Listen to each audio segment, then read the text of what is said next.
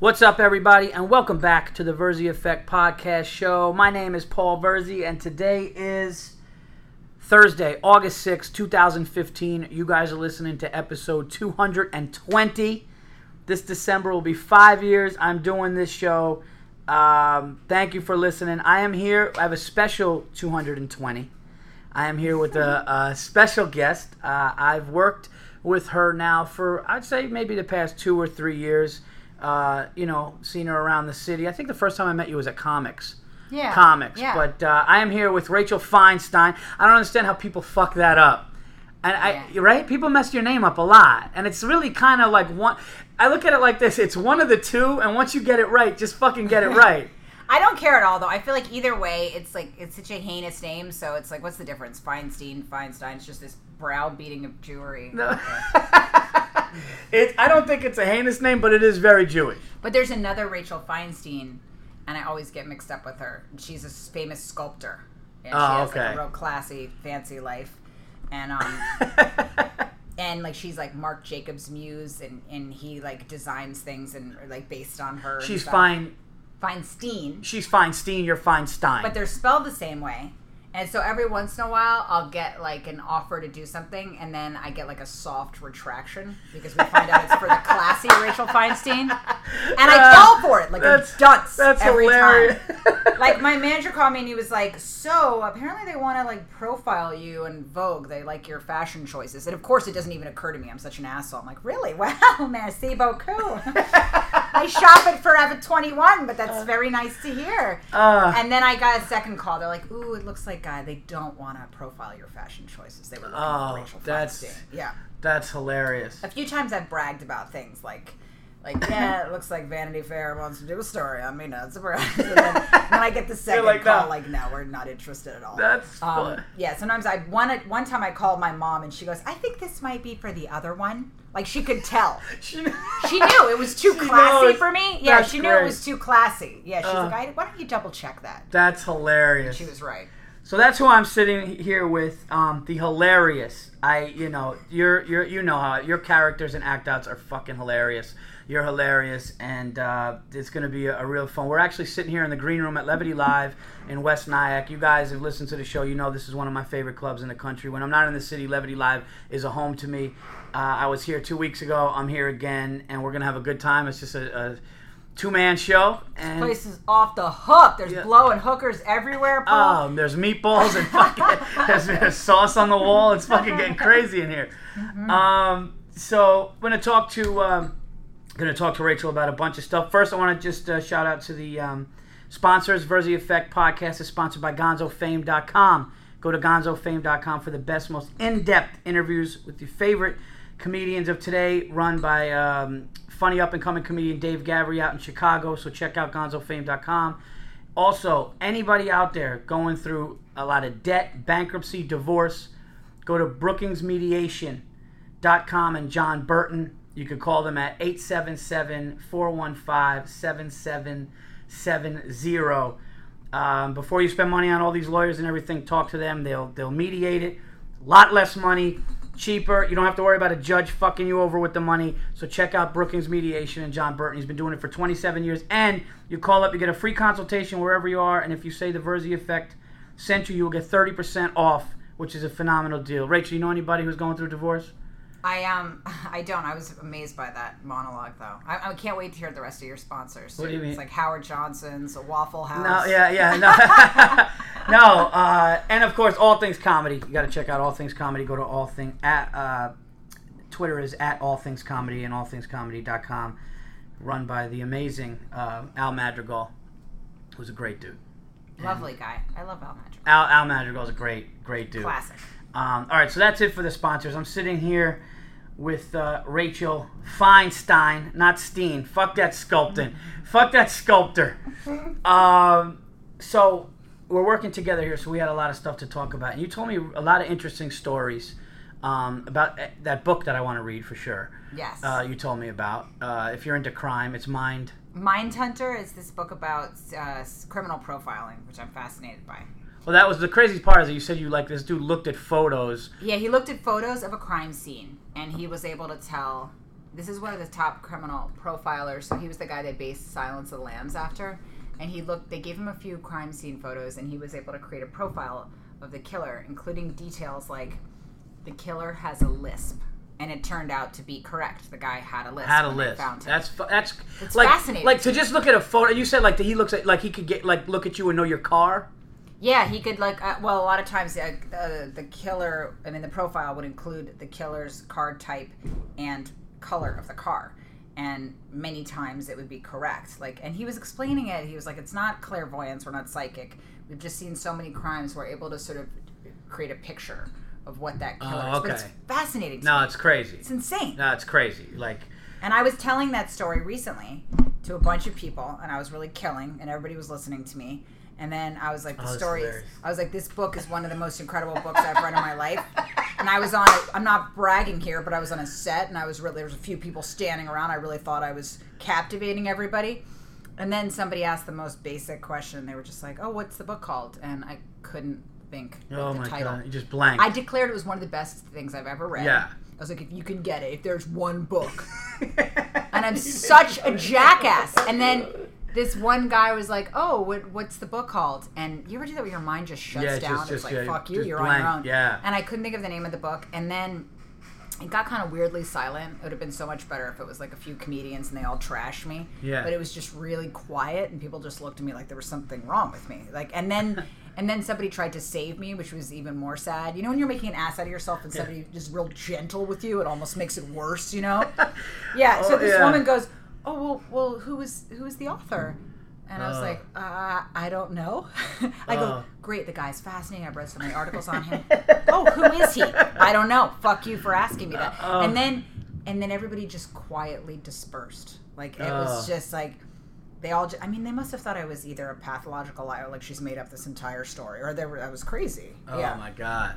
I keep replaying that moment because then, of course, as soon as the last person walked away, I'm like, Mindhunter, John Douglas. You know, like as soon as they walked away. Yeah, yeah, but it was just I'm in that moment. in the middle of this yeah. dumb parking lot, like an asshole at craft well- services table. It was that moment where you just were like you completely blanked. I'm such an ass. Um, so you were telling me a lot of interesting stuff. Well, first of all, you when did you start stand up? um, I started stand up like 15 years ago or something. Yeah. And you're from Maryland. Bethe- Bethesda, Maryland. Okay. Yeah. And you came to New York when? I moved to New York um, right after I graduated high school. I was 17. Start, Wow. started stand up pretty soon after that. Yeah. Oh wow! So you started as a kid. Yeah. Oh okay. All right. And congratulations! I know that you're in the Trainwreck, which is crushing it.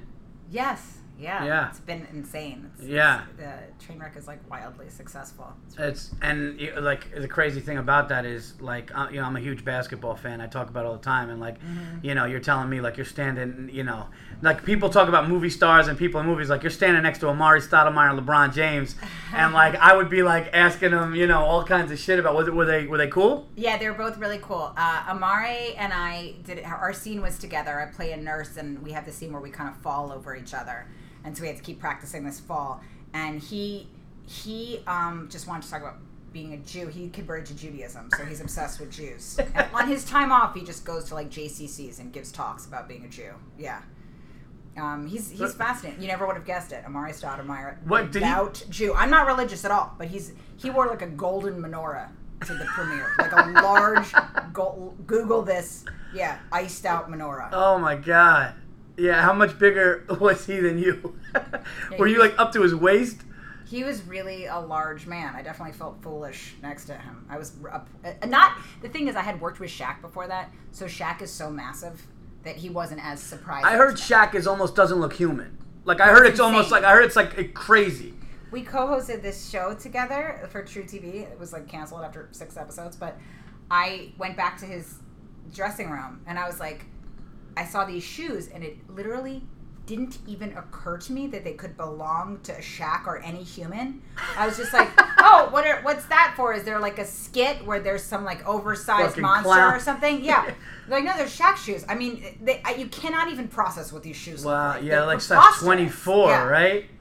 he like any man that stands next to Shaq just looks pointless. Like even the most incredible man that you know what I mean?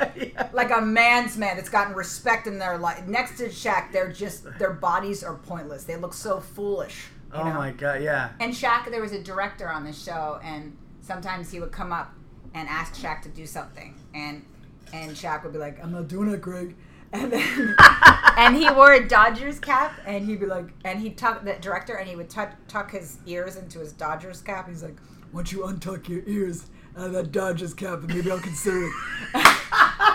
Dude, that is a spot on fucking Shaq. Shaq That's would, great. and then Shaq would pick him up. He'd go, "I'm not doing that. I'm gonna pick you up like an infant if you don't stop asking me to do that." And then he would Oh pick him up in the air and just Oh. hold him like infant hold. Yeah. And and this guy just had to deal with it because it's Shaq. Whatever Shaq is gonna do is what Shaq's gonna do. And he's silly. He's like a big kid, you know. Yeah. But he doesn't want to do something. He just thinks it's funny. Dude, to put him that sounds just like you know. But you know what's funny about that is I've heard that like I've heard Kevin Hart talk about like being near him or like Cat He did a sketch on our show, and they, yeah. and they said that it's just it's it, it is. But like you know Brad Garrett, right? Yeah, yeah, You know. Brad Garrett's six nine. Yeah. So when I shook Brad's hand, it, it, like overlapped onto my thing. I couldn't imagine Shaq, who's like seven two. It's just like they're not normal. si- Every man next to him, you just have to give up being a man or feeling like a man. It's just you're yeah you're you standing next to Shaq, you look so silly. His Your body the looks so amount of- disposable next to his. You know. the amount of fabric on his suit, like his fucking pant legs, like it's like he's got to like sew other suits to make this man's outfit. It's insane. Um, so silly. And he talks to everybody, like every person that stops him on the street, everyone, oh, he's cool. everywhere. Yeah, Yeah. he's a doll, and he likes it. He just likes to stop and be silly, and, Yeah. and fuck around. And he'd like me let me take his phone, and I text Barkley, and just like ridiculous shit. He'd be like, "All right, Rach, you can have my phone for ten seconds." Um, he'd be like, "Don't make me look too stupid." Dude, And then I just that take- is- that is like I did not expect. I swear to God, like this wasn't like we're doing a podcast where me and Rachel are in the green room going, "All right, dude, when we do the podcast, you're gonna go into Shaq and do it." I swear to God, like that's fucking awesome. That sounds just. Did you do it for him ever? Did I you don't ever think I make? did. Oh my God, But he, I, he would let me text Barkley. that's awesome. And I text Barkley stuff like, uh, I, I like as if I was Shaq. I'd be like, I feel like we don't do enough together. I want to go to Pottery Barn more often. I feel like we don't do enough activities together on the weekends and shit. And Barkley would write back Uh, the funniest shit. He'd write yeah. back like, "I'd rather get a pedicure with Dwight Howard." oh, that's cool. yeah, Shaq would just let me take his phone. He'd be like, "You get two minutes. Don't make it until done." And I text Barkley all kinds of ridiculous shit. Like I just text Barkley like I feel frightened sometimes, or just Uh, like I'm scared. That sucks. The show didn't work out. That'd have been great just to watch the dynamic, how it would have grown. Yeah, it was it was really fun just hanging with him and messing with him. The thing is, the show ma- they made it too much about like watching these video clips. And Yeah. it, it, the fun thing to do with Shaq is just Just hang with him. just tease him and hang with him. Yeah. he loves to be teased. He loves to be mocked. You know, like he'd tell these dumb jokes all day. and He'd be like, "Is that funny, Rach?" And I'm like, "No, that stinks." and he loved it. He, it made him so happy when you told him the joke Like, stinks. Yeah, that's great. He's like, wait, is this funny? And I'd be like, no, Shaq, it's absolutely terrible. And he's like, oh, damn it, I stink. Oh, that's a killer fucking. That's a killer Shaq. Um, I want to. You know, I don't actually. I don't have a lot of guests on the show. I, I probably out of 220 episodes, I probably had maybe 25, may, maybe 30. Um, and I've. I think I've only had a few female, you know, just because I don't, just because all my friends are, I don't really, you know, I had, I had Adrian on. Uh, I'm happy that you're here because I want to get that perspective. We were talking about it a little bit in the car. Um, is that when you're on the road and you're alone, Mm-hmm. you know, because it's a lonely business. Yeah. You know, we know that it's a very lonely business for anybody doing it. But you're in a relationship, Yes. you know. Um, so, what what would you say is the hardest thing for you when you're on the road and you're alone and you're fucking lonely and you're sitting there and like the only food you have because it's like one in the morning is some candy machine that's down the hallway. Like, what are you like? Oh, it's rancid. Yeah. Yeah. like- I was, I was saying, I was like saying to my therapist the other day, I was like, it's no life. It's for a woman. I was like a rancid road lady, and I kept saying that. Yeah, and I don't want to come across like I don't want like somebody like saying, "Well, Paul, what are you talking about?" It's the same for everybody. I would imagine it is different for a woman.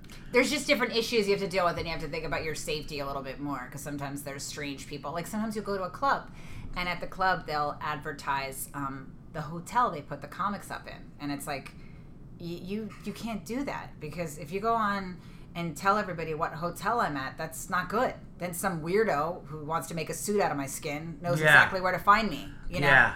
So sometimes you'll just get, yeah. I mean, I, you just get strange emails. There's this one guy that he, he's like stalks me somewhat regularly. I probably shouldn't even talk about it, but he's slowed down recently. I think he's retired. But um, I love how you're like, ah, he slowed down. He's his stalking I think he's days. on his way out. He's- out. he's- Yeah, I think he's found somebody else. Um, That's so funny. but he made a he would just he was maybe around 60 and he would like dress up as a ballerina and um Wow. and put like lipstick like around his mouth kind of like real silence of the lambs kind Wow. of and then he just sent me pictures of himself he said he wanted to be my um human toilet slave so sometimes you just get these really haunting things and then you keep thinking about it you know Yeah, see, You guys don't get guys. See, guys don't get like we'll get like groupies or like we'll get people that like want to hang out or maybe you know they'll offer up some kind of sexual or hey let's go back and do this. But I feel like you know you get the creeps like to say something like that. Yeah. Is I love how you said he slowed down. Like I could picture his other stalker friends going, listen, it's time to hang him up. like like his stalker friends that are in the prime are like, listen, move over, move over. I had a few It's guys like that retire somewhat abruptly from the stalking. And I have to say, it was kind of funny. Like, sometimes it's funny. And then all of a sudden, I was like waiting for the next installment. Yeah. I'm like, where'd you go? You're like, I didn't the get fuck?" the closure I needed. That's fucking hilarious. Like, what happened? Is it me? Did I do something? I know. There was this one guy that would just send me collages of us, like doing different fun loving activities together. He would just stick my head, and I'd be holding a microphone in the shot, but he just put me on the beach with him. Yeah, ice skating, all kinds of different fun activities. And then all of a Oh. sudden, nothing. And the collages were so funny.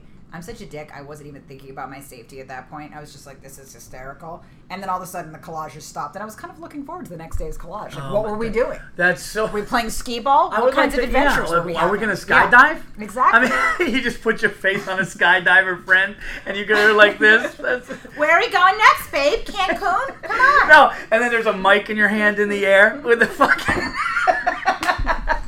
um, I'm here with Rachel Feinstein. Um, having, hilarious dude. That Shaq impression is great. I know my fans are gonna go back. The listeners are gonna go back and listen to it. You nailed it. And I you saw him in the airport recently. Yeah. I'm walking through the airport, like transferring. You know, you're not expecting to see anybody. I was like half asleep, and I just heard this voice go, "Your booty got bigger." No, are you serious? And I like, I was like half awake. I'm like, what?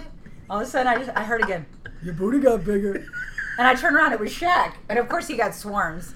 Like, Uh, quickly after, but he's just like, "Your booty got Oh bigger." It's just his voice behind That's- me. Yeah. So, uh, tell me about this thing. I heard something, but I didn't get the whole story. About um, there was a uh, somebody came out to see you at a show. Oh, Janet, Jenna Jameson. Jenna Jameson, uh, ex porn star. She still is she? Uh, She's she hang 'em up actively a porn star now, but um, okay. I was uh, I was in Buffalo a while ago, and um, my uh, What a weird, weird, random place. no for You're- Jenna Jameson to be right. You're in Buffalo. Yeah, and I was just like, I was kind of going through a hard time. I was just like, you know, I think I had, I had just gone through a breakup, and I was just like lying around in my hotel, like taking like weird depression naps, and then I get this call, and it's like. Somebody from my management company, and they were like, "Yeah, Jenna Jameson apparently is in town, and she wants to see your show." And I was like, "What? Why was is Jenna Jameson in Buffalo?" But I guess she goes around to different clubs, and she, you know, makes appearances at nightclubs around, and then she gets like paid. gentlemen's. Co- yeah, yeah, yeah. Right. Not even yeah, just like regular nightclubs. You know, just Oh, so she they just can go to say a- like yeah. And so I was like, okay. And then and then uh they were like and then I got another call and they're like, okay, so I told the people at the club she was coming. It's not like in New York, you know, like in the, in New York City where there'd be like whatever, like it's Buffalo. Like that was the most exciting thing that happened Right. there for a while. Yeah, yeah, coming, exactly. and I- Yeah. and I still didn't really know. I was like, is that her? It's so strange, you know? And then I get another call back, and, and they were like, yeah, apparently she wants to come to your hotel and pick you up and take you to the show. So I was like, All right. What? Yeah. But it was one of those things where I was like, it's so, it's so crazy, but I just have to keep following this story. Like, I'm going to do that. Whatever the next thing is, I'll do. Just, just to see what happens, you know? Yeah. So, so I go down to my to the lobby, and she's sitting there uh, with like somebody that works with her so that handles her or something, and she was Yeah. like, "I'm a really big fan of your comedy or whatever," and I was like, "Oh, thanks." And then so we we go to the club together. We get in the car, and she was just like asking me questions about being on the road and. She was kind of like it was kind of like we do the same thing. She's like, I know the road, right? you know. And then we get to the club, and my green room is like full of comics because not because they want to talk to me because they've heard Jenna Jameson's going to be there, so it's just like all these like horny, like backed up looking like local guys, and, and so they're all just standing there like all shifty and nervous to meet Jenna Jameson. And she's like, you could tell she knows it. She has fun with it or whatever. And then one of the guys was like, um, so are you a Rachel Feinstein fan? And she goes, I want to have sex with her. What? So I guess she likes to hook up with straight girls, you know? And I just kept making jokes because it was so preposterous. So the more she would talk in that kind of like high, sweet voice, I would just get lower and lower to handle the awkwardness of it. So I'm like, oh, come on, Jenna. You know? yeah. I just kept talking back to her like she's like a real deep brute, you know? I was like, ah, you crazy Jenna. Um, I got Scottish towards the end, but yeah. And um, I and the guys, of course, loved it, but I was like, all right, I'm not, I'm not. It's the whole thing was crazy. So then, the feature goes on stage, and oh, before he goes up, Jenna's manager texts me, and he's like, tell everybody that Jenna Jameson's here. And I was like, I don't want to do that because then the crowd's going to go crazy. They're not going to listen to my dumb. Yeah. They're just going to. Like be looking for Be her looking and her reaction and all that shit. Yeah. But he, he was like, oh, come on, it'll be good. So I was like, he's like, it'll be fun for her. So I told the feature, I was like, if you want to mention it, that's fine, but you don't have to. We can pretend we never received this text and forget it. And I'm like, but if you mention it, I'd mention it early in your set, you know, because by the time I get up, I don't want to have the crowd be completely insane. Right. And so he was like, "Yeah, I'll, t- I'll do it." So he didn't care. So he went on, and he does a few minutes of stand up, and then he's like, "Ladies and gentlemen, Jen Jameson is here," right? And the crowd went nuts. You know, they were like looking for everywhere, and and Jenna Jameson stood up in her seat, and she's like, "Fuck yeah, motherfuckers!" And she did like some sort of a standing dance, you know. I was like, "Fucking Jenna fucking Jameson!" Whatever. Yeah, Um, yeah. She did this dance, like it was like a quick, like titty sort of a dance, and then she sat back down again, and everybody went crazy. She was like, she was fun. She was like drinking champagne. She's like, "Hey, everybody!" And they all went crazy. And then the guy's mother was in the audience, and his mother didn't know who Jenna Jameson was, and it bothered her that the crowd went so crazy for this other woman as opposed to her son. You know that they weren't. She thought they weren't giving her son enough attention. Oh my god. So she goes, "Fuck Jenna Jameson," like that, like this little What? adorable Buffalo soccer mom. She'd had it, you know. She goes, "Well, fuck Jenna Jameson. It's about you," you know. And then Jenna Oh. Jameson's like, "Fuck you, bitch." Like, you know?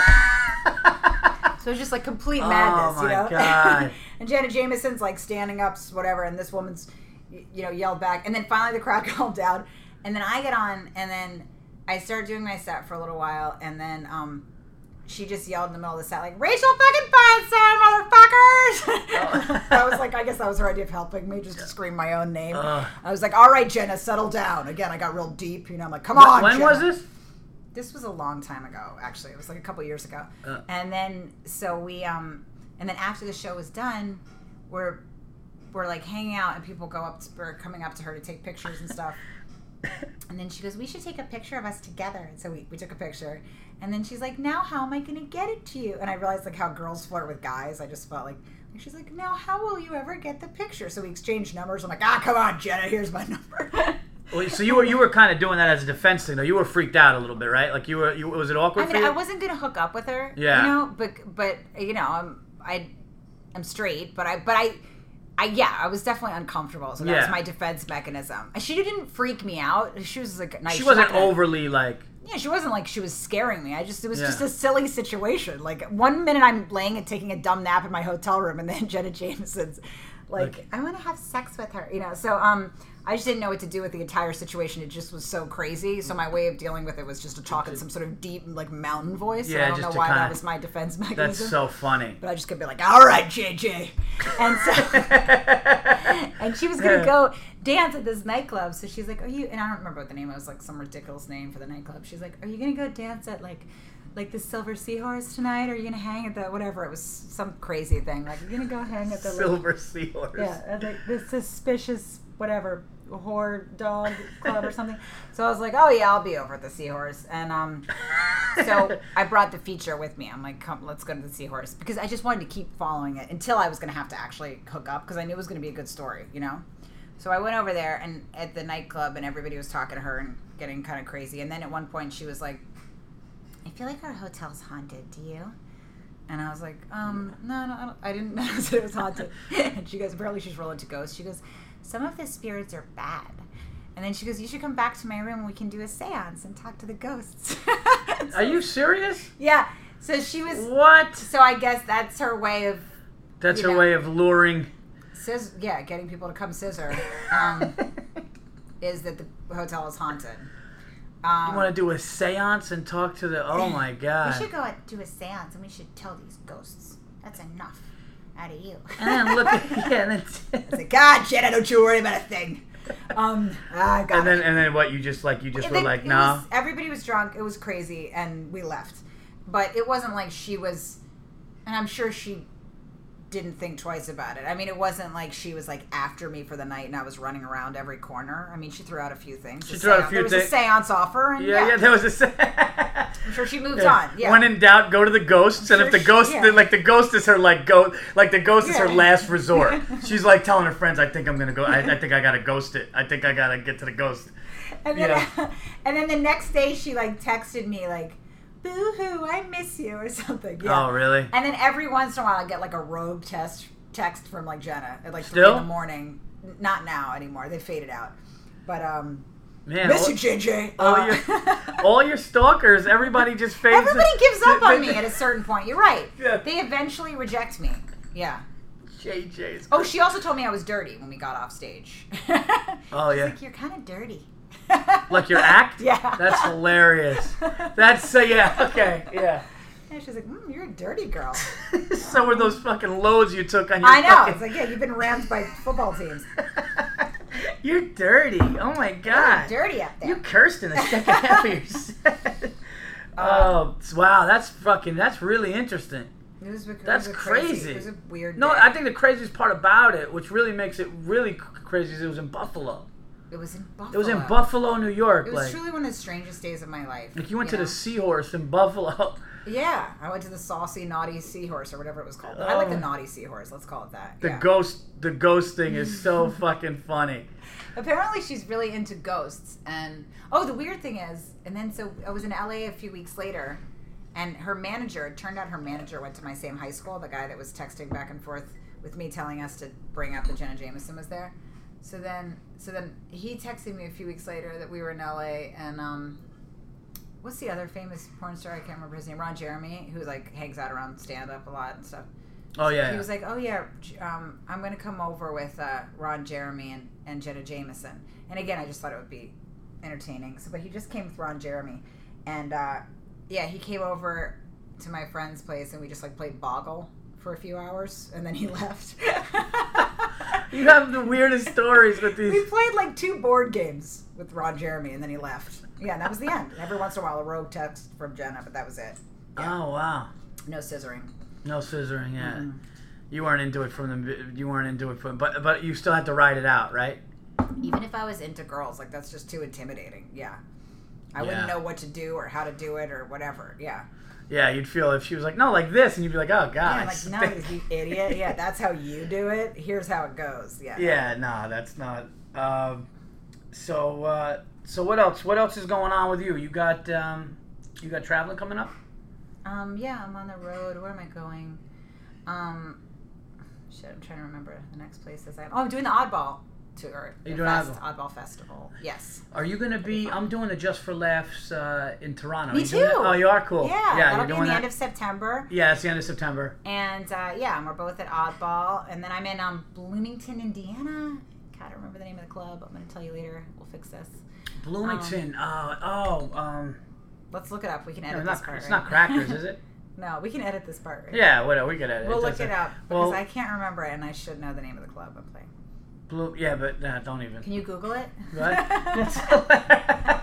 The- Forget this whole part. This is a disaster. No, no, no. Whatever. That's uh, it's great having you on, man. I, I love working with you, and I love I, one thing that you do, which um, you know, I always find refreshing is char- like characters and act outs of like your mom, and uh, you play the old Jewish character so hilarious, and like I love I love characters. Did you when you started comedy, whatever, fifteen years ago?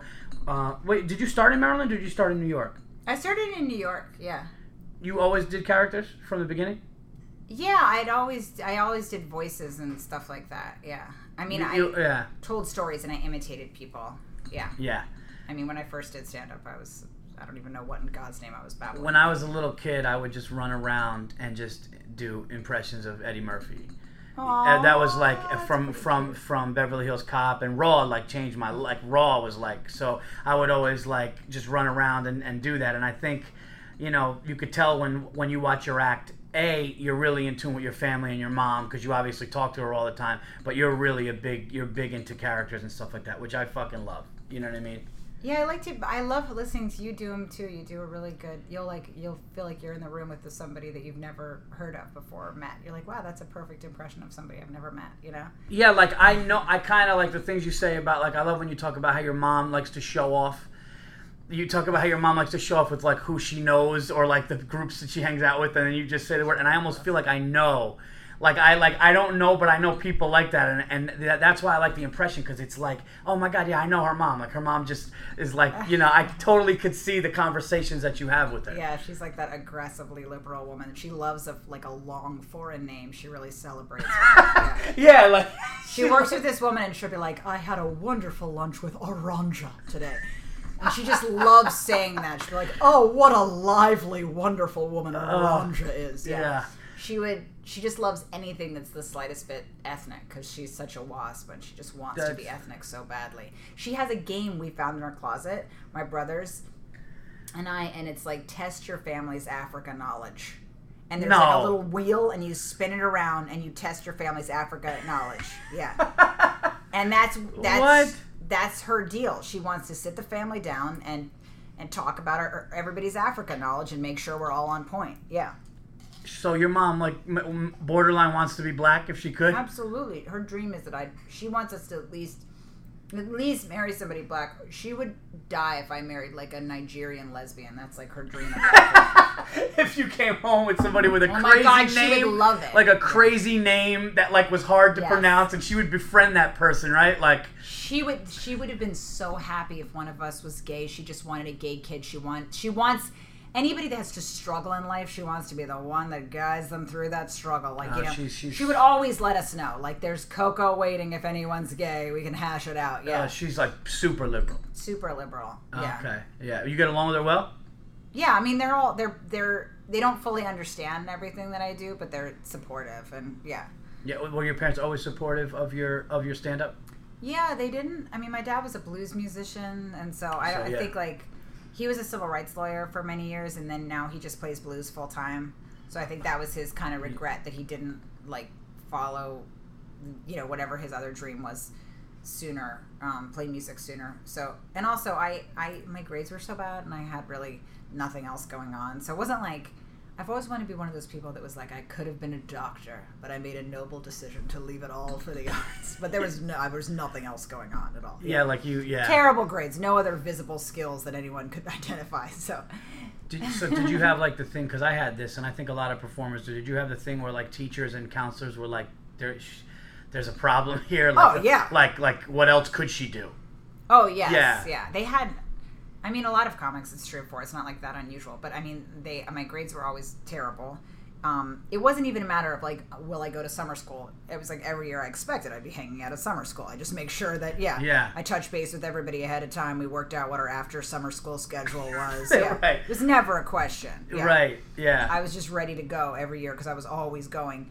And I remember they would put me through so many tests when I was a kid. They would do like weird brain scans and stuff. And yeah, they were Oh. always trying to figure out what the issue was. right. They could never really pinpoint it. but uh, Yeah. they were just trying to figure out like why, why won't she concentrate or just get a single thing done. Um, and so yeah, thank God for stand up. And I think that's true of a lot of comics. Something about the structure of school didn't work for me. You felt like that too.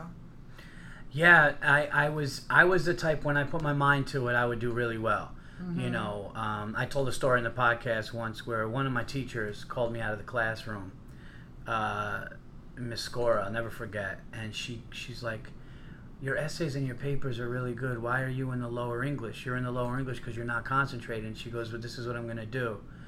She goes, I'm going to take you out of this class. I'm going to put you in the higher English class, and don't make me look like a fool because that's where you belong. And I went from like a I went from like a C student in the lower one to like a high B, almost an A student in the higher one because she Oh believed in me. So I was, but I'm like, that's like my personality. Like I've always been, like people always say, like all of my friends, my wife, everyone says, you know, tell tell him he can't do something and he'll do it. That's but but I was very distracted. My parents had a brutal divorce when I my brother was ten and I was five, and it was really really bad and gave like gave me like you know insecurity issues and anxiety. and, anxiety. Like I, I had like my first anxiety attack in the third grade. I thought I was gonna die. I didn't even know what it was. You know, but like I Were remember they telling you things? Were they sharing with you about the details of their it was it was just it was just bitter and it was like it was so almost hard. like a it was almost with maybe without them even knowing like borderline abusive you know what i mean? Like Yeah. they didn't know. So we just saw this ugly thing and my older brother took most of the bullets because he was older maybe could comprehend it. He was 10 i was 5 so he kind of protected me from it but it just kind of stripped me of of shit you know what i mean? And i remember my mom she would talk to uh, like even like my kindergarten teacher was like i'll never forget my kindergarten teacher's name was miss judy judy That's amazing. her name was Miss Judy Judy, and it was like in a very waspy, Yeah. very waspy area. And and she she said to my mom, she goes, "I'm really worried about Paul. We're, we're, we're concerned about Paul." And my mom and I, like even like to this day, my mom would go, "Do you remember Judy Judy? I'm worried about Paul." So yes, like I was Can't definitely. believe her name was Judy. Judy, That's Judy, and I, I definitely had like you know I just had that distraction and I needed and I think telling stories and making people laugh was my you know the same way like when you were just saying um, that what you were going through like you weren't a good student and stuff but you love to tell a story you love to do an impression of something Yeah. you love to act something out and that's why it's crazy because that's why we were both here doing this You're It- right. There's that insecurity that comes from it. I was so I just felt so insecure. Like everybody could tell I wasn't smart enough or whatever the thing was. So I better find some other thing to do to charm and distract them. I guess a lot of kids feel like that. I guess it's not that unique, you know. But Yeah, but I and, and I don't think a lot of people say, "Oh, you performers are so fucked up that you got to go and perform." I think everybody's fucked up, but Yeah, performers just use performers have. It's like don't hate That's on us because we're talented. to. Yeah. yeah, It's like we have a we had a talent and a gift yeah, to tell a story or to do an impression or to do something, so that we were kind of like, all right, we're fucked up here. Let me go there and feel better. It's definitely, I think, a lot of people that end up in comedy. It's not. It's not just that. Yeah, bad things happen. It's sort of like a cocktail of like a certain sadness in the childhood and an innate ability, and yeah, yeah. for to do that specific thing. So there's some sort of mixture that makes you go into a life of stand up. But I do think you're right that it's not just that they're fucked up. It's that separate thing. You know. Yeah. You sort of have. Like I have my OCD. I have issues. You know, like issues. Not Mm-hmm. You have OCD. OCD? I don't have OCD physical. I have it mental. hmm I have mental. like I I will obsess on something like um for example when you said about the author of the book that you couldn't remember Yeah. and then like I would have had to rectify that it would have been on my mind like I would have had to like f- like so yeah if I like I said something me and Yannis Pappas you know Yannis you, Yeah. know you know we were talking and I said something and when I said it it came across arrogant and that's really not me but I noticed when I said it and even he like kind of was like wow that's a, and, and like the whole night I was like dude you I hope you understand what I was trying to say and he just said Paul will you fucking stop it I understand that you're not but I'll get like that with anything I just Me get too. like I overplay. Like I, I'll go Yeah. over small social interactions, and they'll Yeah. drive me completely insane. I'll just repeat this one dumb thing I said or some Yeah. phrase I use that I find humiliating, and then I just. I won't be able to feel okay until I approach that person who has no recollection of this exchange at all. Yeah, it never matters to them, but yeah and then uh, yeah, I'm convinced I've made a wild fool out of myself. and then and then you keep playing it and harping on it. Um, we got to go in a couple minutes. The last thing I want to talk to you about because th- this is this is something that we were just speaking about, and I think it I think it's important. I- A lot of comedians listen to the show.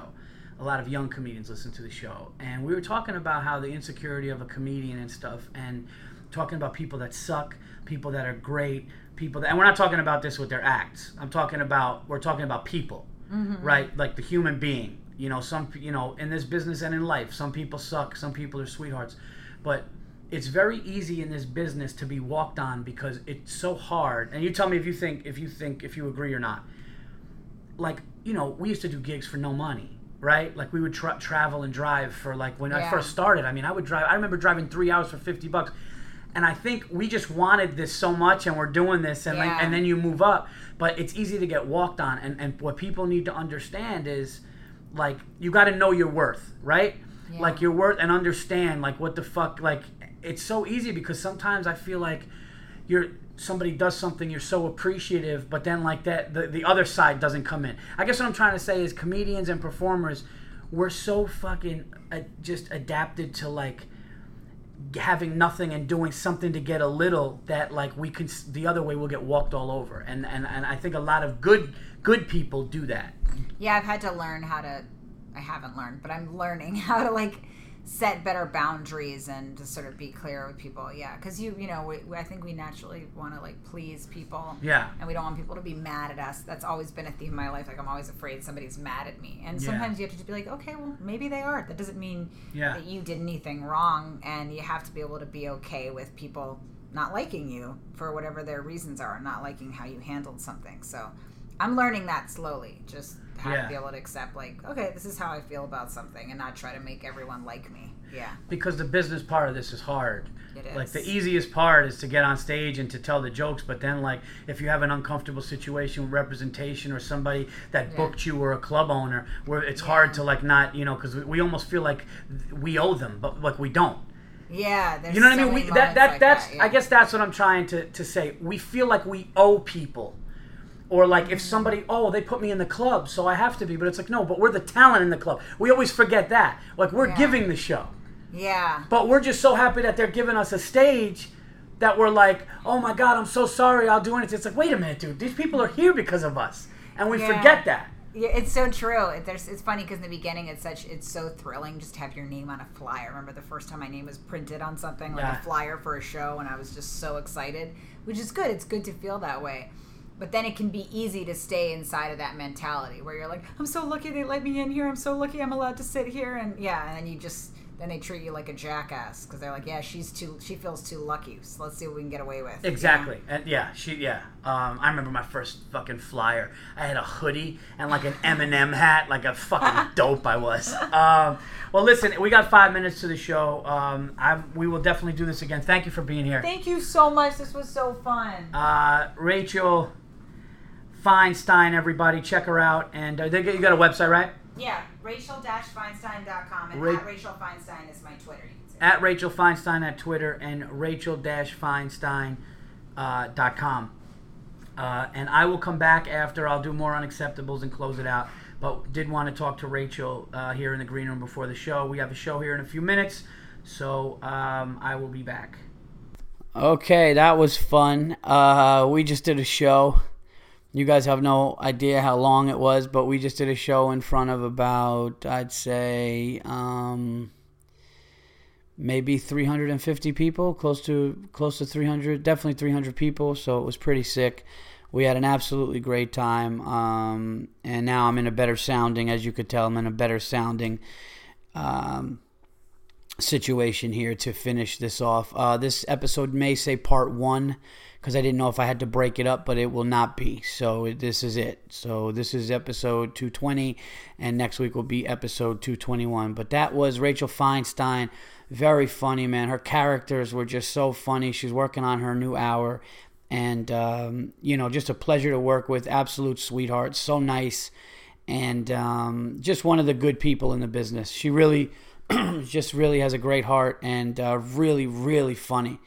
Like I was watching her tonight. We both had such good times on stage, and she was just having so much fun, like doing the characters, and you could tell. And I was like, I was locked into what she was doing because a lot of times a comedian watches another comedian, and um, you know, you watch for five, ten minutes. Oh yeah, that's funny, and you leave. But like I was actually like, there's a few people I, I've seen like that. Like Tony Rock is one guy. There's certain people that like you just watch time just goes by. Like it doesn't matter. You feel like you're watching them for 10 minutes. Next thing you know, they're wrapping up, and you're like, wait, they just did 45 minutes.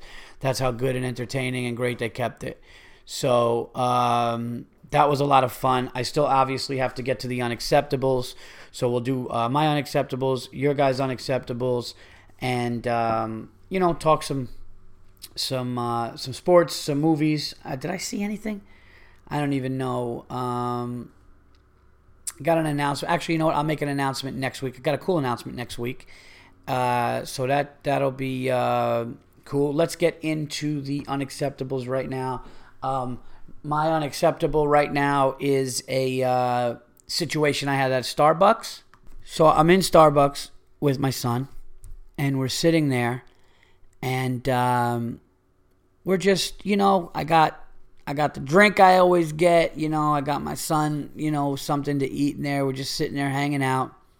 And it's busy, it's morning. You know, it's just completely like, you know, Starbucks is like, you know, wheelhouse time. You know, it's just a rush.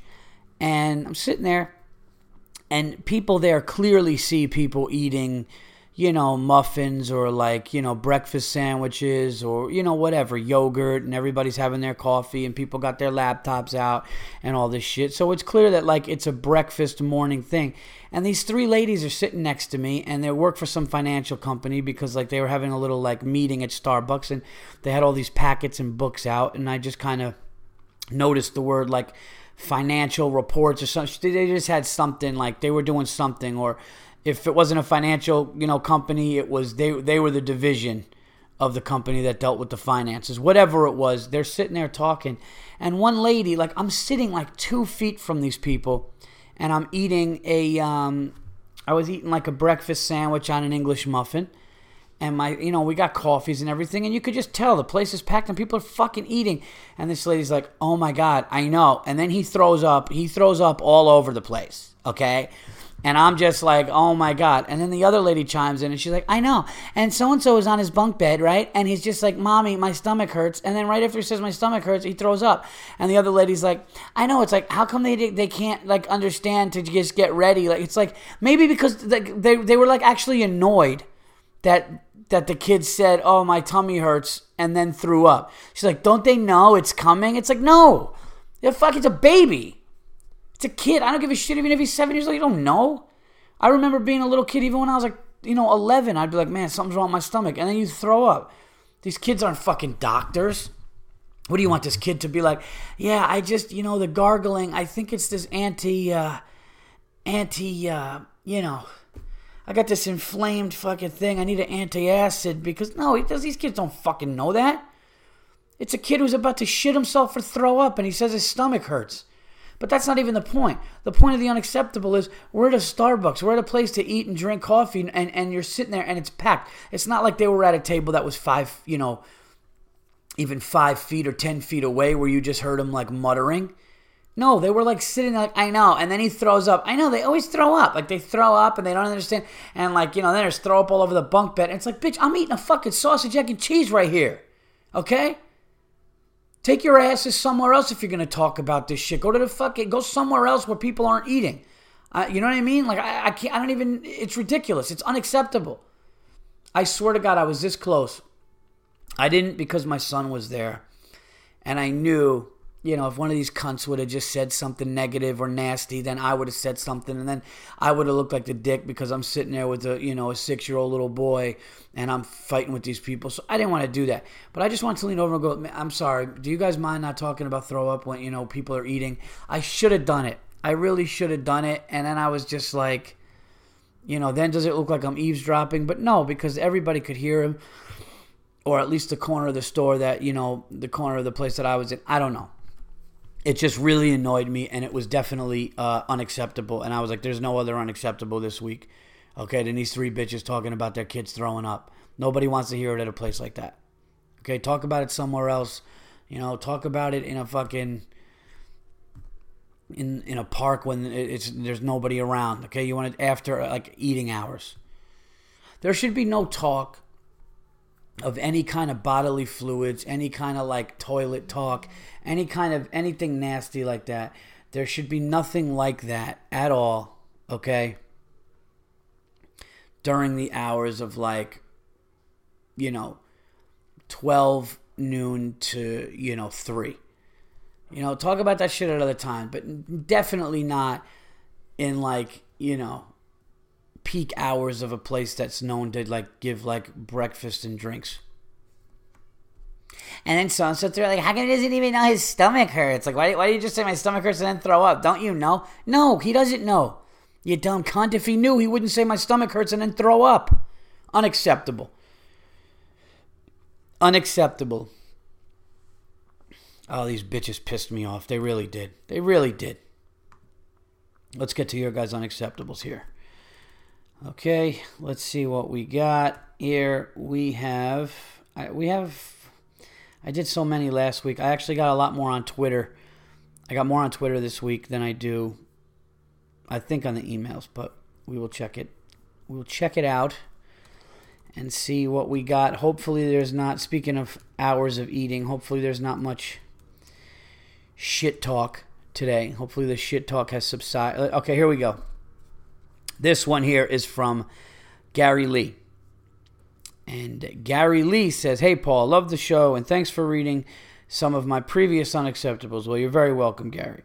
This one is a bit long, but I needed to vent, so here goes. We recently went to Universal Studios in Southern California, my first time since 1984. So things have changed a lot since then, including the rudeness of people. There were several examples of this, but most uh, egregious one was when we were in line for the Jurassic Park ride. Apparently, I'm sorry, my phone is buzzing. Apparently, those not from America do not know about personal space. Uh, first, the lady behind us kept rubbing her fat tits right on my sister's back and arms. What the hell? Uh, back the fuck up, exactly. I hate that when somebody's like hanging on my back. You aren't going to lose your space in line if you give us 12 inches of space. Then, since we have seven people in our party, they split us up. Three, uh, three in in row one and four in row two. Then Tits McGee on her and her group in row three. So the boat comes up and the gates open, and what does Tits and her family do? Yup, make a beeline to our row. So I yell, Hey, lady, that's our row. And she looks at me like she has no clue what I'm talking about. But I yell it loud enough for the ride worker to hear, and he tells the lady and her party to move a row back. Paul, what the hell is wrong with folks? Even a lady at a Cinnabon stand uh, was up in my grill trying to look at the menu over my shoulder. Damn. They need to hand out pamphlets about personal space to these effing animals with the threat of caging them for violating that space. Hashtag unacceptable. Hashtag back the fuck up. Thanks, Paul, and keep up the great work. Well, thank you, uh, Gary. Hope things are going uh, good out there in San Francisco. Um, that is a very, very big, very, very big problem with me. Is uh, people uh, either hanging on my back or backing up into me, being close to me in movie theaters, uh, just like you know, when you're online to get like, you know, concession or like, you know, popcorn at the movie theater and they're just like right behind you because they're so eager to shove the food in their fat faces that they can't even hold themselves back for a couple seconds. They need to be as close to the order, even mentally, as possible. It's so ridiculous. So uh, I hear you 100%. Thank you. That's a great unacceptable. Uh, here we go. Unacceptable. This is from Joe. Hey, Paul, just got a ticket for smoking a J. Uh, smoking a J equals 20. I don't know. Oh, okay. I got you. In a parking lot before seeing, um, before seeing Three Days Grace, and then handcuffed me a animal. I'm having a hard time reading this. Hold on. Okay. And they're seriously rude and ignorant. They proceeded to give me a ticket and tell me how lucky I am that I didn't have a whole bag on me. I was just trying to relax uh, on my night before uh, going uh, to see a show. Usually I am happy with law enforcement, but fuck these little sub cities. Um, hashtag unacceptable. Hashtag fuck the police. Uh, yeah, I mean, look the smoke and the J thing, I don't know where you know where you live, but you know, cops in New York don't really even care about that anymore. Um, but I hope you get, you know, I hope the the ticket and all the shit you go through with that is all right. Thank you for the submission. This one is from Crasher. Uh, three three. Oh, this is not a Twitter. I'm sorry. This I'm sorry. This is from Corey. Corey Martinez. The email starts with Crasher. My apologies. Corey Martinez says, Hey, Paul, got a quick unacceptable for you. First, a couple of weeks ago, you mentioned how wrong it is to use a urinal right next to another guy unless absolutely necessary.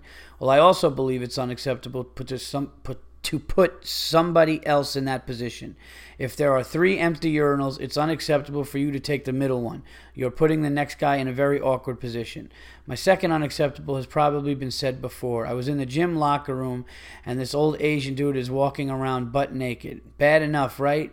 But but what really pissed me off is that he had a full size towel draped around his neck like he just decided not to use it. Cover that shit up. uh, for my sake, please. P.S. Uh, let's bring the New Year's Eve Four Horsemen event into reality. Uh, well, I could tell you this. Uh, it looks like the Four Horsemen will be uniting in Los Angeles on New Year's Eve uh, together. It's going to be crazy. Um, it will be uh, Jason Lawhead, myself, Joe Bartnick, Bill Burr, all together, all performing on the same show. It's gonna be. It's gonna be. I'm not kidding. Like we were talking, Lawhead's in town, and we were talking about it last night, and it's going to be crazy. It really is to be. Uh, it's to be pr- pretty cool, man. To to you know be with you know some of your closest friends and all be out there for New Year's Eve. We're gonna have family out there with us. So, you know, we're gonna have. It's gonna be a great. It's just gonna be a great family thing with friends. And then um, the next day, we will um, all go to the Rose Bowl. And they've been going to the Rose Bowl about seven years in a row now, I think. And this will be my first time because that's kind of their West Coast thing. And uh, you know, I'm obviously in New York, and all those guys live out in California. So this will be the first time that I get to do that with them. And you know we're excited about that and you know so it's just going to be a it's going to be a great time. And I, I cannot wait to perform on new year's eve on the west coast you know in the west coast. It's going to be um, something i'm really looking forward to because i've talked so long about it. You know like i want to be i want to be out west one time for new year's you know. Don't get me wrong there's no place like new york there's no place like the east coast and i'm an east coast guy I think everybody that knows me, you know, knows that I'm an East Coast guy. I love it out here. I love, I love, I love what the East Coast gives. But there are times where I like, I love, I love my West Coast in spurts, and uh, those spurts are really a lot of fun, and I have a great time out there. I could only imagine what it's going to be like on New Year's. You know, Lawhead's not drinking until then, which means it's going to be an absolute shit show. Um, and Bartnick will drink until then, and then continue to. Um, so, what do you need, bud? Okay. You grab, yeah, just grab a grab a thing there. That's my son, uh, Lucas. Lucas, you want to talk for a second? What do you want to talk about? No, we're not talking about that. Go get a drink, and I'll be in there when I'm done. All right. What are you watching? You watching Scooby Doo? No Wonder Pet. Wonder Pet stinks, doesn't it? No. All right, go go get yourself a drink. Stop it! Stop it! Stop it! Stop it! Tell you want to go to the movies. Tell everybody that you want to go to the movies. I want to go to movies. What do you want to see? John Sheep. Shaun the Sheep. All right, go get go get something to drink. Uh, sorry, this this podcast like this one is all over the place because I got half of it in a green room. The other half is in the privacy, you know, of my office, and then I got, uh, you know, kids running around. Um, but yes, so to answer your question, Corey, we're going to be out there uh, on New Year's. This one is from Lauren. And Lauren says, Saw you with old Billy Freckles in Boston and have been listening since. Really love it. Well, thank you very much, Lauren. I'm glad you jumped aboard. Uh, I don't know what's worse people resting their sweaty, greasy faces against a window or this chick rubbing her pedicured, ath- pedicured athlete's feet all over it. TSA should scan for animals. Uh, thanks, Lauren Tierney. Manchester. Hold on, let's see here. Oh, yeah. And then she sent a picture of bare feet up against. Yeah, you know what? You're right. That is unacceptable because then the next person that sits on this seat on the plane, if they do rest any part of their body or head on the window, they got the bottom of the the, the remnants of the bottom of this chick's feet. I'm with you. That's that's not cool at all. Uh, thank you so much, uh, Lauren, and I'm glad uh, I'm glad you like the show. I'm glad you're uh, listening now. Okay. This is from. Let's see here. This is from Jake Mancini. And he sent me an article, and it says this poor woman falls on the ground in a full seizure, and these animals step over her seizing body to try to get an autograph. I keep thinking this could have been my mother. Absolutely sickening. Fuck the cages. We need to gather these animals in a commercial fishing net and drop them in the Hudson. All right, so this is. Uh, let me see this here. That, that looks brutal. Oh yeah. Oh yeah. Okay, so they were trying to get autographs from Odell Beckham Jr. and the Giants, and some lady was like body was like seizing on the on the ground. That's brutal. That is that is really unacceptable and just people are just like handing footballs over this woman's body while she's on the ground. That is yeah, that's a great one, Jake. Thank you so much um, for that. And thank you guys for the uh, unacceptables on email. Now I will go to Twitter. And, uh, and Lucas, stop it. My son, my son just went by. My son just ran by and wanted to scream poop into the microphone. Um, but let's let's go to Twitter. All right, here we go. And again, guys, that email address for unacceptables. I know a lot of people are asking me on Twitter too. It is unacceptables for TVE at gmail.com.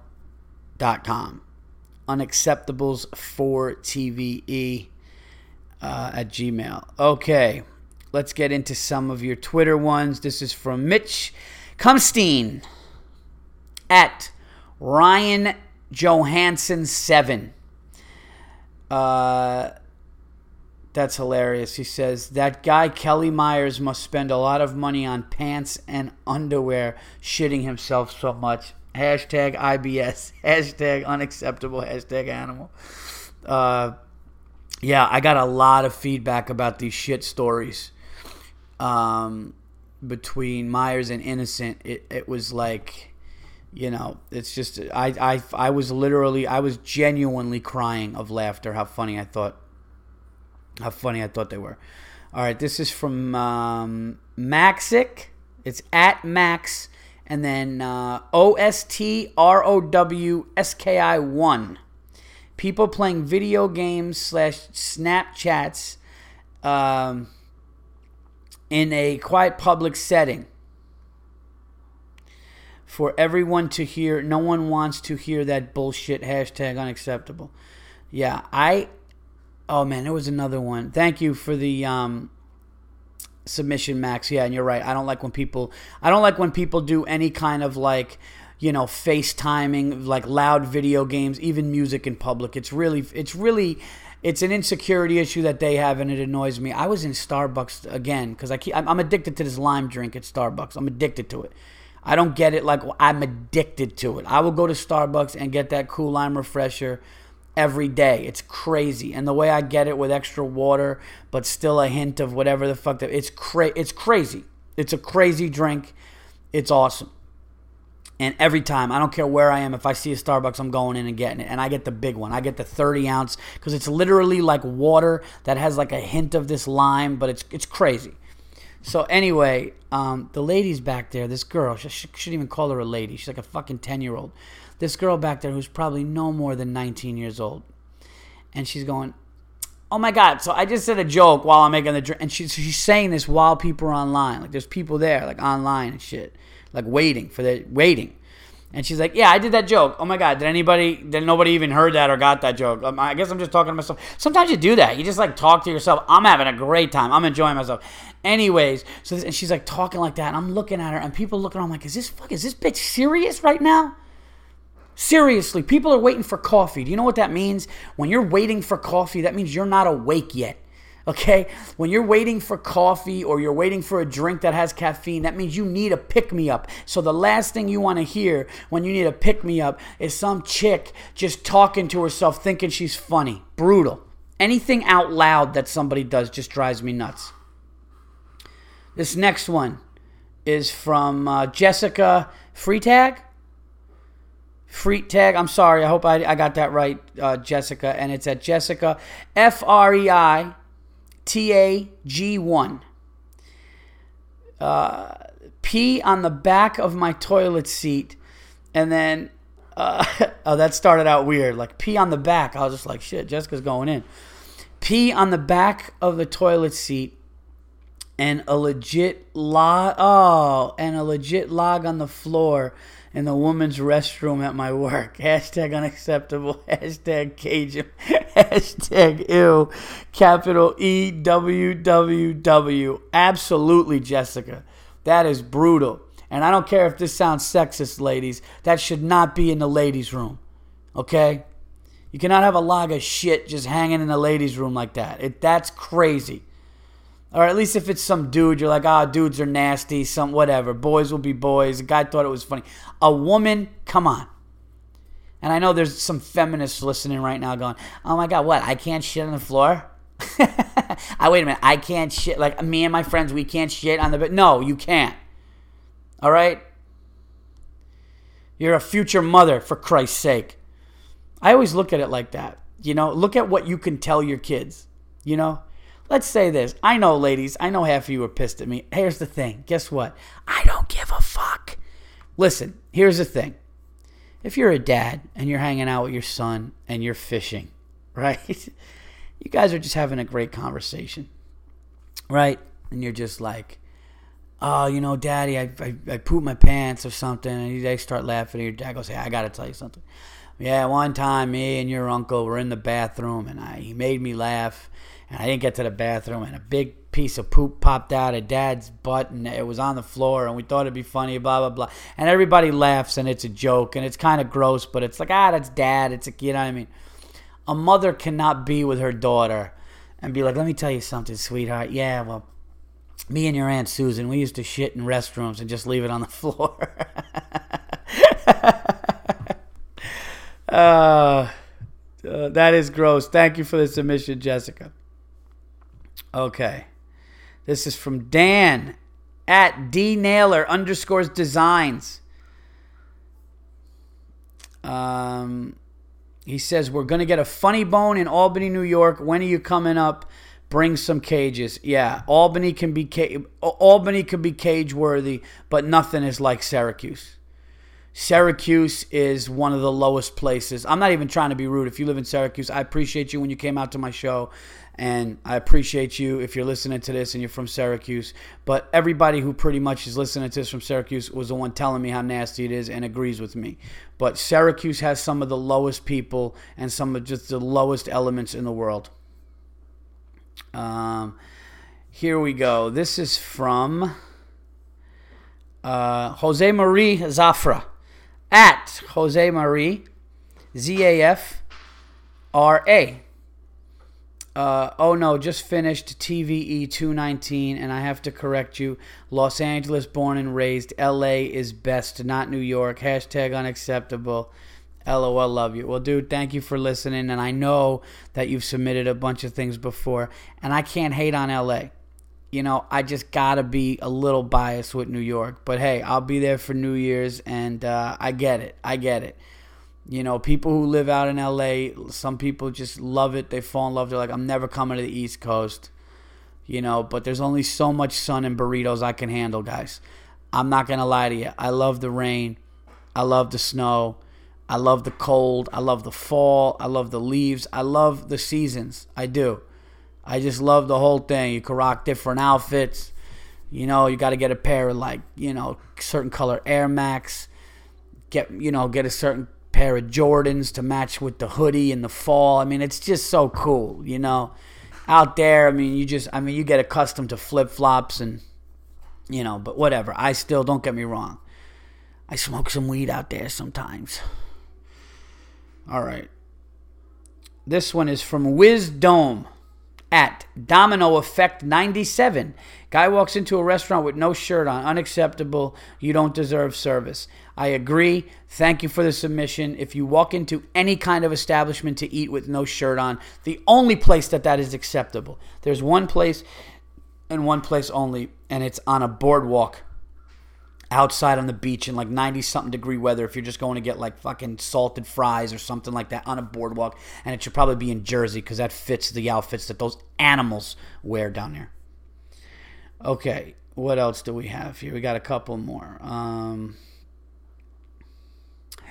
this is from uh, oh here he is. there's another one from uh, mitch Kumstein. mitch Kumstein. uh, at Ryan Johan, uh, Johansson 7. Unacceptable. My wife made a single Poland spring water bottle of lemonade instead of making a two quart mix. Lazy, I'm married to this animal.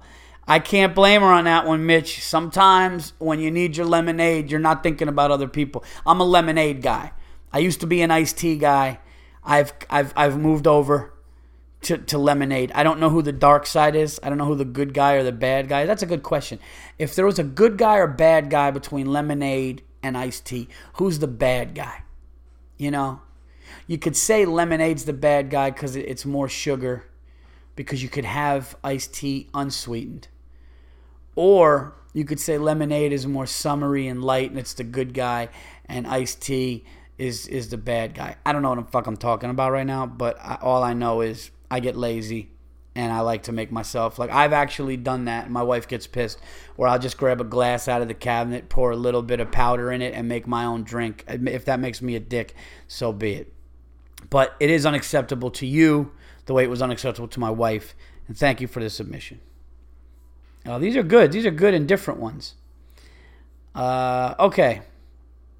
This is from Kyle uh. Hold on, this is I gotta I got I'm sorry, Kyle. This is this last name is Italian to another level. Um, Santola. All right, we got a sound bite. Kyle Santolingini. I think I said it right. Carlos Santolingini. Uh, com- uh, complex. Okay, I got you. So why is it always Florida? uh, unacceptable. It is always Florida. It is always Florida. These people will kill family members. These people will fuck alligators. These people are animals. Florida, here's my three worst states as far as animals. Uh, Florida has absolute animals. Pennsylvania animals, Jersey animals, and there are parts of upstate New York, western New York animals. Um, I mean, every place has their animals, but Florida is just, I mean, it's just, I don't know what about Florida just makes somebody go, yeah, I think I'm to hack up two family members today and just fucking, you know, I'm to fuck a, I'm to fuck a sea turtle or something. I don't, and I'm just like, what? Thank you for the submission. Okay, let's let's see what else we have here. We might be almost done soon. Uh, today, well, today's the This is from uh, Derek Morin at Derek underscore uh, Morin M O R I N. 100% unacceptable, but I bet there will be some fat animals that park here even though they are not veterans and it says parking. Uh, he sent me a sign that says parking reserved for military veterans, and uh, yeah, of course, there's going to be somebody that parks there. Thank you for the submission. Shout out as always to the soldiers on the show uh, who listen to the show. Um, okay, let's see. I think.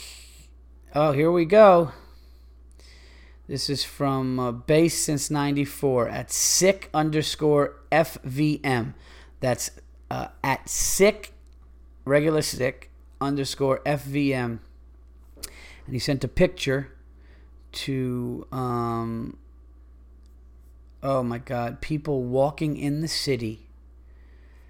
This is gross. People walking in the city with bare feet like walking on gum and there's trash in the street. It looks like they're just walking on like a fucking New York City filled street with like garbage and they're just barefoot. Oh my god. Brutal. Barefoot will always win. As far as unacceptables, you just can't be barefoot. Again, the beach. That's really the one place you can act like an animal is the beach. Cuz you're half naked anyway all you could really eat is like french fries, you know, fucking chicken fingers or something awful for you. You know, you could kind of sit there, drink in public with your fat, dirty, sandy feet up, and it's almost like ah, like that's the one place you could just walk around. You know, guys just scratching their ass, fucking, you know what I mean, just guts out, just you know what I mean, and everyone's like, hey, what's going on? You know, nobody really cares there. All right. Any more? Do we have any more unacceptables after that? Um, this is from Alex uh, Banyas at A B A N Y A S Z 23.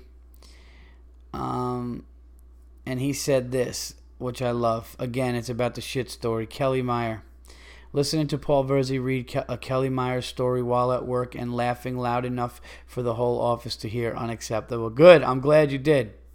I'm glad you did because I was, I was, it deserves that.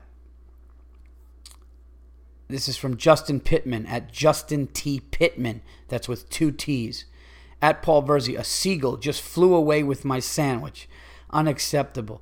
Dude, you sure it was a seagull or a fucking pterodactyl. How what kind what kind of what do you eat? Small sandwiches? Dude, I've seen seagulls before. Like, I mean, you're obviously not getting like a wedge or like a sub. How hilarious would that be if you just looked up and you saw a seagull just rocking a foot long? Just you just saw see like having to like extra struggle winging it, like their wings are just like they're just throwing the wings real hard just because it's just that much resistance because it's just bologna and salami and all this shit hanging out of it. That's funny. That is unacceptable. That is great though. It's unacceptable for you to have a sandwich that small, Justin. There's no way.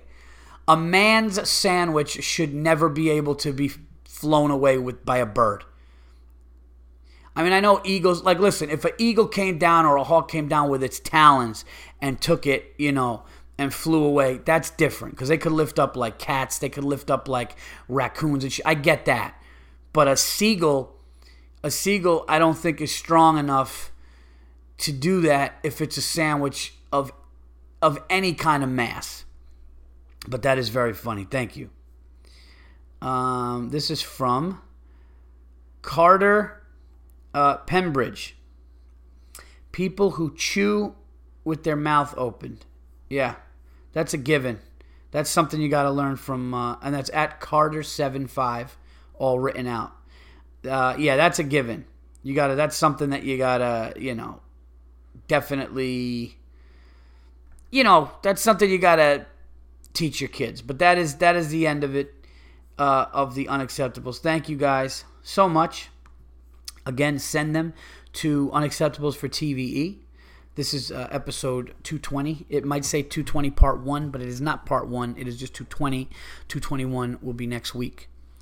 Um, this is probably going to end up coming out on Friday, but it was recorded uh, not too late on Thursday. You know, it'll be back to Wednesdays, but I figured since the last couple have been Thursday or Friday, I wanted to keep it within a week, but I do eventually want to get back to Wednesday, so that's why um, I did this one on Thursday, but it's coming out on Friday. But it will be a quick turnaround, and we will be back to uh, Wednesdays.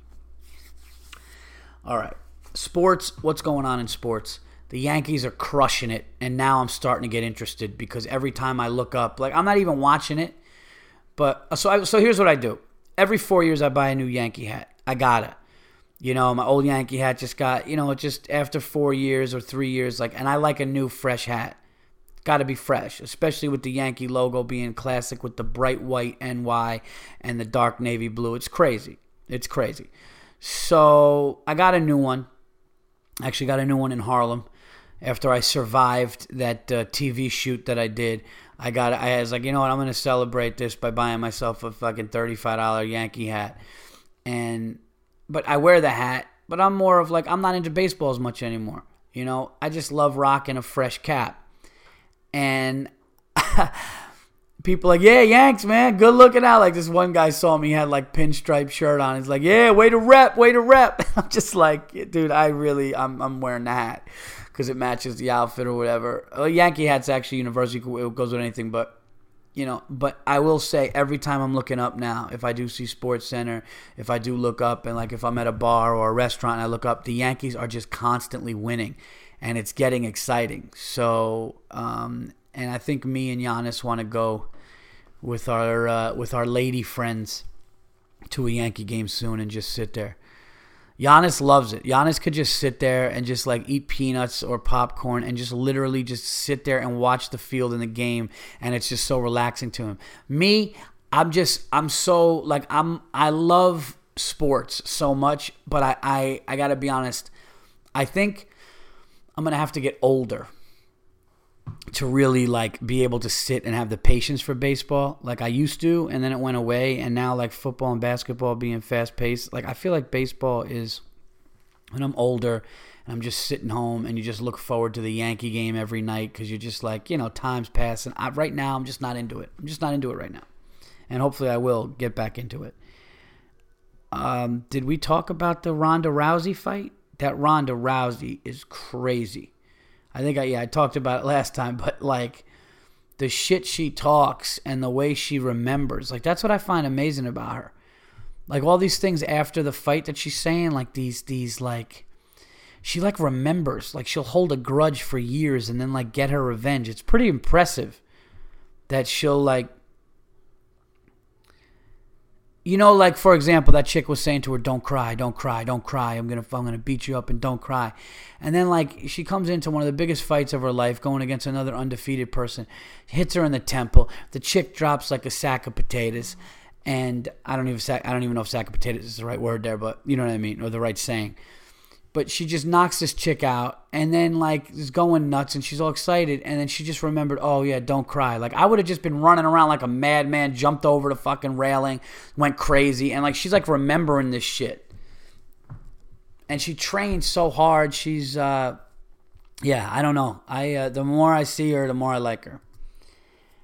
Uh, basketball is uh, kind of died down now with the draft picks. Everybody's kind of settled, so you're not going to hear anything for a little while. What you are hearing a lot of is the NFL will be back in four and a half weeks. I am psyched. Actually, four weeks, I think. I think four week. We are four weeks away from NFL football, which is it's it's almost like you're it's so football is so good that you just it's you people it just changes everything october is the shit because october you have um, September is great because football starts, but then once October comes, you got like World Series baseball. You got the NBA gearing up to start their season. NFL is like, you know, five, six games in. So the fall is about to be awesome. I just think that, um, I just think now with the exciting things going on with New York sports because it's been tough in New York for a while. And I know people don't want to hear it and they think we're spoiled, but the Knicks have sucked and they haven't won since 73 and you know the Giants uh, with all these injuries and a guy blowing off his hand with fireworks and shit. I just I'm curious to see Eli. I want to see Eli. That's the other thing. People have shit on this guy and not give Eli enough credit, so I just want to see him go on one more run, just to shut. I don't. I'm not sold on this Eli guy. I'm just not. I don't know what I'm just. This guy is not. Yeah, this guy is just. Yeah, this guy's just won two Super Bowls and two Super Bowl MVPs against the, the, the Patriots, and one year which when they were undefeated. Yeah, and I don't know what this guy's doing. This guy's ball floats a little high, doesn't it? This guy throws a lot of picks. This guy, I don't know. This guy Eli throws a lot of picks, and he's really inconsistent in the regular season. You know where he's not consistent? You fucking dopes. He's he's not he's not inconsistent in the playoffs. You dummies. Yeah, he's not inconsistent when he goes into fucking four degree weather in an NFC championship game in Green Bay and wins the damn thing. He's not inconsistent when he goes to Dallas and he's down 14 nothing and he throws a touchdown right before the half is over to Amani Toomer and then they come out on fire and they win that game. He wasn't inconsistent then, was he? No, he wasn't. He wasn't inconsistent when he threw less picks in the playoffs than his older brother, who's considered one of the greatest passers ever. He's he's amazing, you dummies, and he's not going to be there anymore. Not to mention the guy hasn't gotten hurt. I'm going to keep repeating myself with this guy. I don't care. I don't care because I'm getting more people listening. I'm getting more fans and friends and people listening to this fucking thing. People starting to hear about the Verzi effect. They don't know me, and they need to know that I'm pissed off that Eli Manning doesn't get the respect that he deserves. It's ridiculous. Why? Because he's got a doofy face? Okay. All right. I don't watch football to look at guys' nice faces. Who are these people going, yeah, look at his face. I just don't like his face. So what? He's not going to suck your dick. He's going to throw a football to a guy who's really good at catching it. That's what he's going to do. You dummies. Hey, I don't like his face. I just I don't like his demeanor. I, I, I just like that is such a douchey, dumb jock thing to say. I don't give a shit if he took his helmet off and he was a fucking muppet. I don't care what he is. I don't, I don't care if he took his helmet off and he looked like fucking Kermit the Frog under there. If he's throwing touchdowns and the Giants are winning Super Bowls, that's all I give a shit about. I don't care about anything else. I like the guy's face. I like the guy's teeth. The guy looks like a dope. The guy looks dumb. So what? What do you want to have sex with him? All right, so that's it for sports. Sorry, I got a little carried away. I got a little, I got a little crazy, guys. Uh, I did not. Did I see a movie? No. Did I see? No. I did not see a movie, but I'm hearing good things about The Gift that's out in theaters tonight, which I might want to see. And um, I'm hearing good things about uh, what is it? No, I didn't see Southpaw. I didn't see anything really. I didn't see Trainwreck. I didn't see Southpaw. I didn't see The Gift, which comes out tonight. So how could I have? But I'm gonna definitely see a movie and review it for you guys. Uh, that's it. That's it. Has been an hour and 26 minutes. You had two parts to this. Rachel uh, Feinstein, and uh, and then we went into a regular TVE. This is a long one. I hope you guys enjoyed it. I had fun with it. Um, please go to gonzofame.com for the best interviews of comedians that you love of today. Great comedians. Go to Brookings Mediation if you're going through something where you need uh, you know help if you can't afford a lawyer and you want something quick and easy, uh, John Burton at Brookings Mediation could help you. I'm not saying that. I'm not just saying that. Wherever you are in the country, you owe it to yourself if you're going through debt, bankruptcy, divorce. Before you spend money on big lawyers, before you do that, talk to this guy, John. He's been doing this for 27 years. He's saving people boatloads of money and resolving things without going the legal course. It does happen. It's happening. It's an amazing option that a lot of people do not know that they have. Call him at 877 415 7770. Go to brookingsmediation.com and tell him that TVE sent you. You get 30% off the services. You got to check it out. It's saving people a lot of money, and I'm very happy to have them aboard. All right. Why wouldn't somebody do that? Like I don't understand why why wouldn't you call up a service? Like if I'm offering a service on my show and I'm telling you it will save you so much money. It will it, it has saved people money and aggravation and things have been done. Why wouldn't you? You want to know why? Because society has scared you people. Oh my God, I got debt. I just got to get a lawyer. I got to do this. Oh my God, bankruptcy. Let me call a bankruptcy lawyer. No. Mediation company, check it out. Brookings Mediation. 30% off from TVE. You like a funny comedian, you want to read about him? GonzoFame.com. I'm giving you guys good sponsors. Go to it, you fucking dopes. All right, everybody, that's the show. I hope you guys enjoyed it. This is episode 220.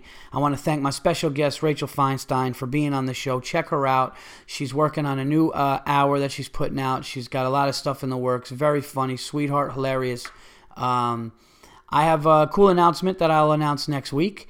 Um, and the uh, by the way, the album will be ready before September. I am told we are right now actually in negotiations of where it's going to land, and once it's landed, we will post it up and it'll be available on Amazon and iTunes and all that stuff. Okay, um, check me out, paulverzi.com, at paulverzi on Twitter. Until episode 221, I'm out of here. Take care.